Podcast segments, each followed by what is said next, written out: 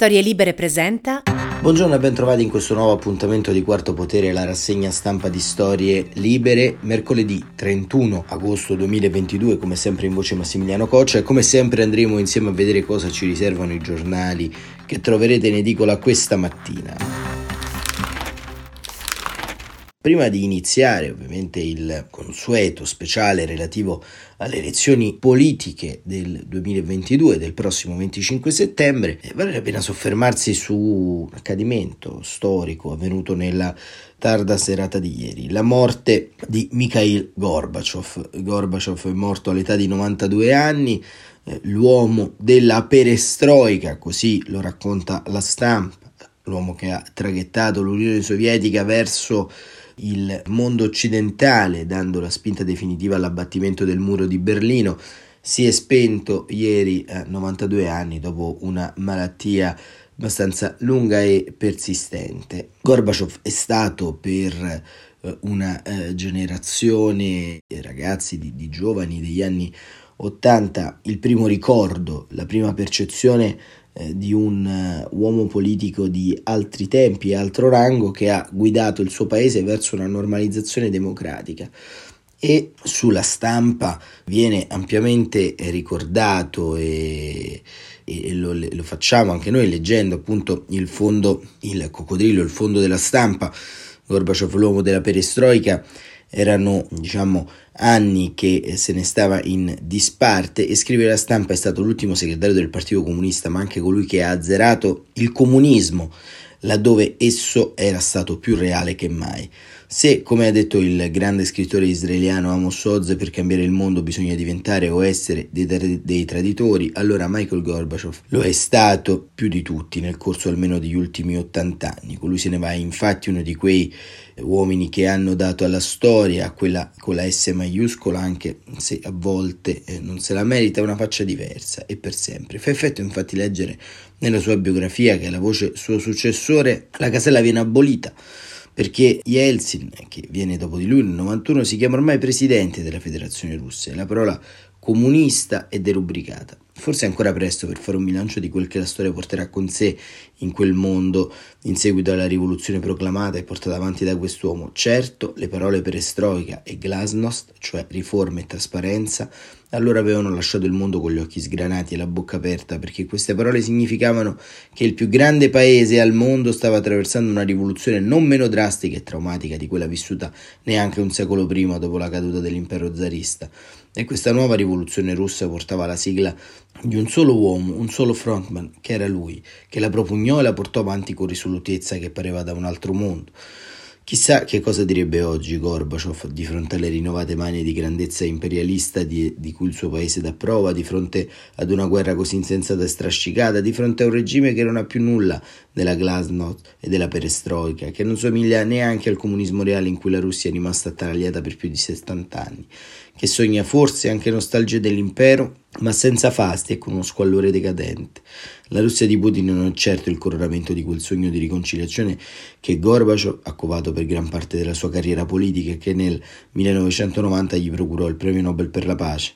Persino la sobrietà e la trasparenza della sua vita privata, con accanto la sorridente moglie Raissa, sono così lontane dall'alone di macismo e mistero di cui la leadership odierna del paese deve ammantarsi, con schiere diamanti e pose eroiche a torso nudo. Certo, Gorbaciov è sempre stato più amato all'estero che nel suo paese, dove la diffidenza nei suoi confronti è stata tenace, ma quanto alla sua lunga carriera politica e i viaggi per il mondo in cerca di un dialogo che fosse costruttivo e innovativo, le riflessioni sul passato e il futuro del regime che guidava appaiono oggi diverse dalle strategie balzane, tanto machiavelliche quanto goffe, di cui la Russia dà prova in questi tempi. Chissà che cosa direbbe oggi Gorbaciov di tutto questo e tanto altro, lui che una volta dimessosi da presidente dell'Unione Sovietica non uscì dalla scena politica e diplomatica internazionale, ma ancora si dedicò alla fondazione non governativa di studi politici ed economici che portava il suo nome ed attività legata alle donne, di cui era presidente della fondazione del Woman World Award, alla difesa dell'ambiente, tutti contesti che negli anni 90 non sembravano così urgenti e oggi invece lo sono e come. Se per cambiare il mondo bisogna diventare dei traditori, allora Michael Gorbachev lo è stato fino in fondo, con una coerenza mirabile, una tenacia mai sopita, con un senso della missione politica capace di guardare sempre un po' più là persino oltre i sconfinati orizzonti della grande Russia. E così sulla stampa il ricordo di Elena Lowenthal e Alberto Simoni Ancora è apprezzabile leggere su Mikhail Gorbachev l'analisi che viene tracciata da Anna Zafesova, sempre sulla stampa, a quel sogno di pace tradito dalla Russia di Putin. C'è qualcosa di simbolico nel fatto che Mikhail Gorbachev sia morto proprio mentre la Russia, emersa da quell'impero sovietico che lui aveva cercato di salvare pacificamente, stia naufragando nel sangue e nella vergogna. Chi lo frequentato negli ultimi mesi diceva che a 91 anni restava lucido e sapeva della guerra. Era quell'incubo al quale aveva sacrificato la sua carriera, accettando a soli 60 anni di diventare un pensionato, dopo essere stato uno degli uomini più potenti e popolari al mondo. Per lui, come per Vladimir Putin, la fine dell'Unione Sovietica era la tragedia più grande del Novecento ma a differenza dell'attuale leader russo, il primo e ultimo presidente sovietico aveva scelto la pace come priorità della sua missione politica e umana e probabilmente non ci poteva essere per lui una punizione peggiore che morire sapendo che il suo paese stava bombardando l'Ucraina, il paese del quale veniva sua madre e del quale cantava con una bella voce intonata le canzoni popolari quando era di buon umore. Mikhail Sergeevich Gorbaciov, figlio di contadini arrestati da Stalin, studente moscovita idealista del disgelo di Khrushchev, funzionario del comunismo brezhneviano, il demolitore del muro di Berlino, il Nobel per pace premiato per il disarmo nucleare, è morto nel momento in cui la storia russa ha compiuto una giravolta a 180 gradi e tutto quasi quello che lui aveva conquistato o costruito è stato distrutto o rinnegato. Era entrato nella storia già trent'anni prima di morire, eppure è morto sconfitto. Se la Russia di Putin è arrivata pensare che la perestroica di Gorbaciov fosse stato un tragico errore e si è posta come obiettivo quello di tentare di riportare l'orologio della storia al 1984, è colpa probabilmente anche dell'idealismo di Mikhail Sergei Politico di magistrale bravura nella retorica e nell'intrigo, era però anche un uomo di compromessi e mezze misure, che aveva sottovalutato il pericolo dei conservatori comunisti che cercava di tenere a bada mentre aveva sopravvalutato la realtà dei suoi alleati riformisti. Aveva cambiato il mondo alla cieca, quasi distinto, mosso spesso più da un senso morale che da una consapevolezza chiara.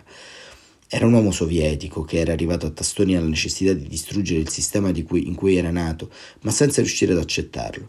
Non l'avrebbe mai ammesso, ma era un rivoluzionario nel modo in cui sceglieva la libertà, nel modo in cui abborriva la violenza, anche quando vi rimaneva immischiato, ma anche nel modo in cui aveva portato nel mondo anaffettivo del Cremlino l'amore dichiarato per la sua Raissa, aveva liberato dai gulag i dissidenti, aveva dato la libertà di parlare e creare gli intellettuali aveva fatto finire la guerra fredda firmando con un presidente americano anticomunista come Ronald Reagan accordi sul disarmo nucleare, che oggi sembrano appartenere a un mondo che abbiamo soltanto sognato. Aveva lasciato andare i paesi dell'Europa, dell'Est, accettando che gli ex satelliti sovietici tornassero in Europa, un crimine che gli ispiratori del putinismo ancora non gli riescono a perdonare.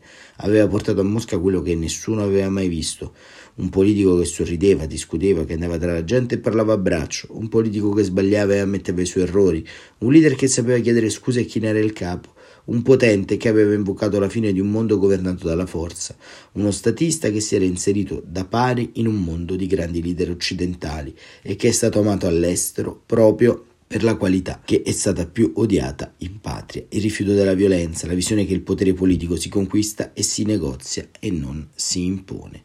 E questo era il bel ricordo, bella analisi storica del personaggio di Mikhail Gorbachev che eh, Anna Zafesova ha scritto stamane sulla stampa e con Gorbachev di fatto si chiude una stagione storica come abbiamo detto e sembra davvero anche che il eh, nostro Novecento, per come lo abbiamo conosciuto, sia effettivamente terminato. Terminato perché ormai, diciamo, il racconto pubblico intorno alla politica, il racconto pubblico intorno a queste vicissitudini politiche e sociali è totalmente cambiato. Uomini mm, così non solo non ce ne sono più, ma anche la politica che li produce è totalmente scomparsa, è totalmente finita. E tornando un po' alle miserie italiane ci si rende conto di quanto la visione di una politica fatta abbattendo sostanzialmente gli steccati di potere e cercando il miglior risultato possibile eh, sia oggi lontana. E tornando alle miserie della nostra campagna elettorale, che è veramente anche qui lontana da quel Novecento valoriale che abbiamo conosciuto, andiamo a vedere sul Corriere della Sera questo articolo di Adriana Logroscino su Giorgia Meloni. Il senso di inadeguatezza, la figlia, il potere secondo Giorgia Meloni. Perché leggiamo questo articolo? Perché in questi giorni si va profilando sostanzialmente una sorta di identikit pubblico e sociale di Giorgia Meloni, un identikit che la renderebbe la prima donna a uh, Palazzo Chigi. Ma um, la domanda che spesso si fa è: basta essere una donna per essere eh, amica delle donne? Basta essere una donna per non conservare in sé uno schema di potere patriarcale? E leggendo questo articolo di Adriana Logroscino cerchiamo un po' di capire meglio questa tendenza meloniana. Le donne di destra vivono la parità come una sfida, questo è l'occhiello, il virgolettato. Scrive la Logroscino, non nasconde mai le insicurezze, ma si definisce una combattente e pur ribadendo la concezione diversa dalla sinistra, la parità per noi è una sfida, per loro una concessione, rivendica le capacità distintive delle donne che possono fare la differenza capacità che ritiene le consentiranno di conciliare la guida del paese con la cura di Ginevra a sei anni. Se sarò premier non rinuncerò a occuparmi di mia figlia. Giorgia Meloni svela così nell'intervista rilasciata da un settimanale, chi in edicola oggi, un lato umano e personale che spesso preferisce tenere in ombra. Le elezioni sono tra poco, più di tre settimane, e la Presidente di Fratelli Italia sente la vittoria a portata di mano. I sondaggi ci danno al 24%, siamo più in alto di tutti perché siamo più seri. Un primato che se confermato dalle urne implicherebbe una responsabilità. Se mi sento pronta a diventare la prima donna premier in Italia, mi sono sentita spesso inadeguata a dire la verità e a volte tutto mi sembra più grande di me, ma io sono soltanto un soldato, sono una combattente, combatto e sono sicura che la gente ci seguirà, verrà a votare. Della sensazione di inadeguatezza Meloni aveva anche parlato in un'intervista a Sette nel giugno scorso, la verità è che mi sono sempre sentita inadeguata, come se avessi ogni giorno sfangato in qualche modo l'esame di maturità, come se non bastasse mai quello che faccio e dovessi fare meglio, e meglio, e meglio. Però forse è la mia natura, è la mia fortuna, mi fa stare con i piedi per terra, non mi fa perdere il senso della realtà quello che accade a tanti quando arriva il successo. Ora che il successo elettorale sembra così vicino per lei, assicura di sentirsi pronta, come dice il suo slogan elettorale. Ci sono due modi per esercitare il potere, con l'esempio o con la paura. Io ho preferito il primo. Se ti chiedo di fare una cosa per me vuol dire che già l'ho fatta 20 volte. Quindi ricorda le urgenze che un governo sotto la sua guida dovrebbe affrontare. Le prime cose di cui mi occuperò sono emergenza energetica e costo del lavoro, adeguamento dell'assegno unico per la famiglia e legge di bilancio, il tutto senza trascurare il ruolo di madre, che dopo tutto invocava anche nel famoso proclama del 2019. Io sono Giorgia, diventato un tormentone, con inevitabili meme e parodie, e titolo della sua biografia bestseller data alle stampe nel 2021. Le donne di destra interpretano la parità come sfida, noi sappiamo che qualunque sia il nostro sesso, Nessuno ti regala niente. Sto al gioco degli uomini e non ho mai accettato il principio di ricevere un trattamento diverso perché donna. Voglio raggiungere i miei obiettivi grazie alle mie capacità e non per il genere. Anche perché sono convinta che le donne abbiano delle capacità distintive che possono fare la differenza. A testimonianza chiama due politiche di primissimo piano sulla scena europea che sono anche madri. Ursula von der Leyen, Presidente della Commissione europea, ha sette figli. Roberta Mezzola, Presidente del Parlamento europeo, sta crescendo quattro maschi. Ecco perché dubbio nessun dubbio sulla capacità di conciliare i due ruoli di capo di governo e di madre. Se diventerò premier, assicura non rinuncerò a nulla di ciò che riguarda mia figlia Ginevra. Le donne si organizzano sempre. E così Adriano Groscino tiene dentro un po' il disegno del femminile di Giorgia Meloni, e sottolineando però una cosa, che ad una donna si chiedono sempre cose che agli uomini non si chiedono. Nessun uomo, ad esempio Giuseppe Conte, che è un figlio di otto anni, o precedentemente a Matteo Renzi o eh, ancora diciamo ad altri nel corso della storia, è stato mai chiesto se riuscissero a coniugare la loro disponibilità ad essere padri, ad essere educatori e la loro carriera. Se nel 2022 si chiede ancora in un'intervista, come quella che è stata rilasciata a chi, eh, come farà Giorgia Meloni a conciliare i due ruoli, Eh, già questo racconta di un problema, racconta di un paese che eh, sostanzialmente è ancora avvolto in una concezione totalmente patriarcale della sfera della politica pubblica. Il tema è più un tema sociale che politico, ma è un tema che prima o poi eh, anche Giorgia Meloni al governo dovrà affrontare. Alle donne si chiede sempre un peso maggiore, si chiede sempre un quid di più e questo in qualche modo capita anche nel dibattito pubblico, insomma, come se essere madre fosse una sorta di eccezione, come se soprattutto questo possa portare a una sorta di disvalore. Sembra dirci questa intervista, ma scusi, lei è madre, come fa a fare anche un'altra cosa nella vita? Come fa a guidare anche il paese? E sostanzialmente, se ci libereremo forse di questo retaggio culturale, avremo fatto un passo in avanti. E sempre sul Corriere della Sera, Tommaso Labate racconta un po' anche i politici nella trincea dei social, eh, perché questa è una campagna elettorale social, anche perché eh, fondamentalmente il dibattito si è svolto principalmente sotto gli ombrelloni e vediamo l'Abate come la racconta questa sfumatura. Quando propongo di togliere il motorino ai 14 anni che fanno casino, penso alle ragazze come Michelle che disturbano, molestano, aggrediscono o fanno casino. Quindi, come a capitolare a beneficio di chi non avesse capito, nessuno tocca il motorino a ragazze e ragazzi per bene. Ma baby gang e casinisti, se hanno il motorino, via il motorino per qualche mese. Se vogliamo prendere la patente a 18 anni, ecco, la prendono a 19 o a 20. C'è una vasta gamma di proposte e promesse elettorali che non superano i confini dei social network, non hanno a che fare col prezzo del gas, con le bollette impazzite del PNR. Per accedere a questo scrigno prezioso di idee bisogna collegarsi con i TikTok e gli account Instagram e Twitter dei leader politici che ne fanno uso, come Matteo Salvini, si scoprirà che per esempio che la Lega per bocca del suo leader promette in caso di vittoria il 25 settembre di mettere mano ai motorini delle ragazze e dei ragazzi particolarmente inclini a cedere alla tentazione del disturbare il prossimo. I casinisti, come li ha chiamati l'ex ministro dell'interno. In un video postato su TikTok qualche giorno fa, Salvini ha rifilato una ramanzina alla giovane Michelle che si era riconosciuta nella misteriosa ma neanche troppo ragazza immortalata da un video virale che in treno aveva indirizzato un sonoro puttana alla signora che le aveva inutilmente chiesto di spegnere la sigaretta. Michelle, ma che fai? Hai 17 anni con la tua amica, fumare in treno, far casino, insultare una signora con qualche anno in più di te dandole della puttana. Non è un gesto rivoluzionario, simpatico, giovanile, è una sciocchezza. Spero che mamma e papà ti insegnino come si sta al mondo, conclude l'ex ministro dell'interno poco prima di rilanciare la proposta di sequestrare il motorino e rinviare l'esame della patente ai casinisti come lei.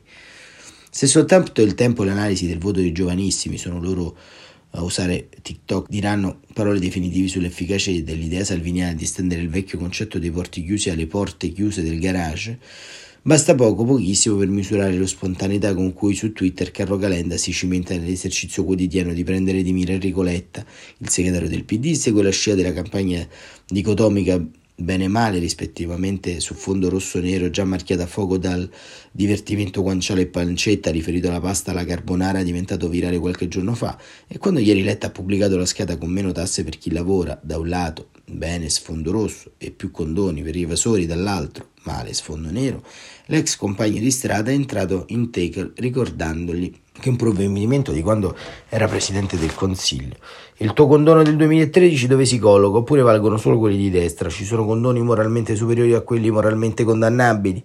Su TikTok però Calenda sotterra l'ascia di guerra e continua nel proposito di iniziare a consigliare libri e mostre d'arte. Andando in Sicilia ha fatto un video per suggerire la lettura del Gattopardo e dei Viceré. Lui preferisce il secondo. Occhio ragazzi, avverte la faccia Giuseppe Conte in primo piano, la si vede su Twitter e su TikTok, piglio da fusticatore, camicia scura, musica di sottofondo, epica ma tendente al triste, ottima per quelle scene dei film di guerra in cui si vedono giovani militari di un esercito sconfitto che batte in ritirata. Voi pensavate che i problemi di voi giovani fossero disoccupazione, precariato, eh, affitti e mutui alle stelle? Nulla di tutto questo. Per Salvini il problema è che non c'è più la leva militare obbligatoria. Quindi tutti voi in fila a fare il militare per un anno e guardate che gli amici di Salvini e gli amici di Miloni in Polonia si sono mossi in questa direzione. Commento di Giuseppe al video. Grazie per i monopattini, ma non ti dimenticherò mai. E così come nella celebre scena fantoziana del ragionier Ugo Fantozzi che finisce in crisi mistica dopo un'overdose Da tribuna politica anche il fruitore degli account social dei leader politici rischia una macedonia interiore di motrini chiusi, esami di patenti spostati, sigarette accese sui treni, condoni, servizi di leva, oltre agli immancabili animali domestici come il dolcissimo cane di grossa taglia accarezzato l'altro ieri a Catania da Giorgia Meloni, immortalato in un video su TikTok poi pubblicato dall'account della leader di Fratelli d'Italia.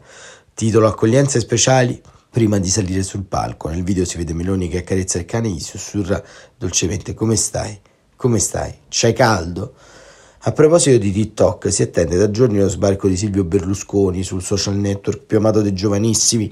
Nell'attesa, il cavaliere continua a coltivare il robusto esercito di seguaci che ha coltivato su Twitter e Instagram. La vera novità è che più le pillole preregistrate con le proposte di Forza Italia è stato il divorzio di Berlusconi dalla fedele compagna di una vita trascorsa a vincere trofei calcistici e internazionali, la scaramanzia. L'altro giorno il padrone del Monza, neopromosso in Serie A, ha pubblicato una foto con i calciatori, pochi minuti prima della partita negli spogliatoi, come recitava la didascalia, per vincere, proseguiva il messaggio, servono determinazione e impegno. Sono questi i valori che trasmetto ai miei ragazzi prima di ogni impegno.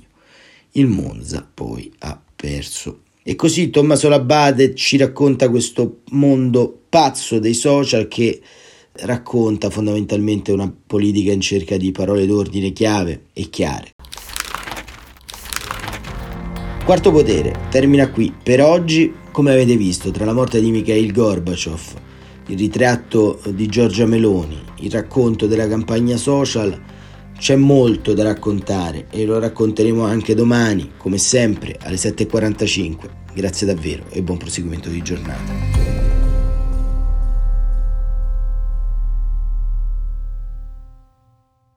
Una produzione storielibere.fm di Gianandrea Cerone e Rossana De Michele. Coordinamento editoriale Guido Guenci.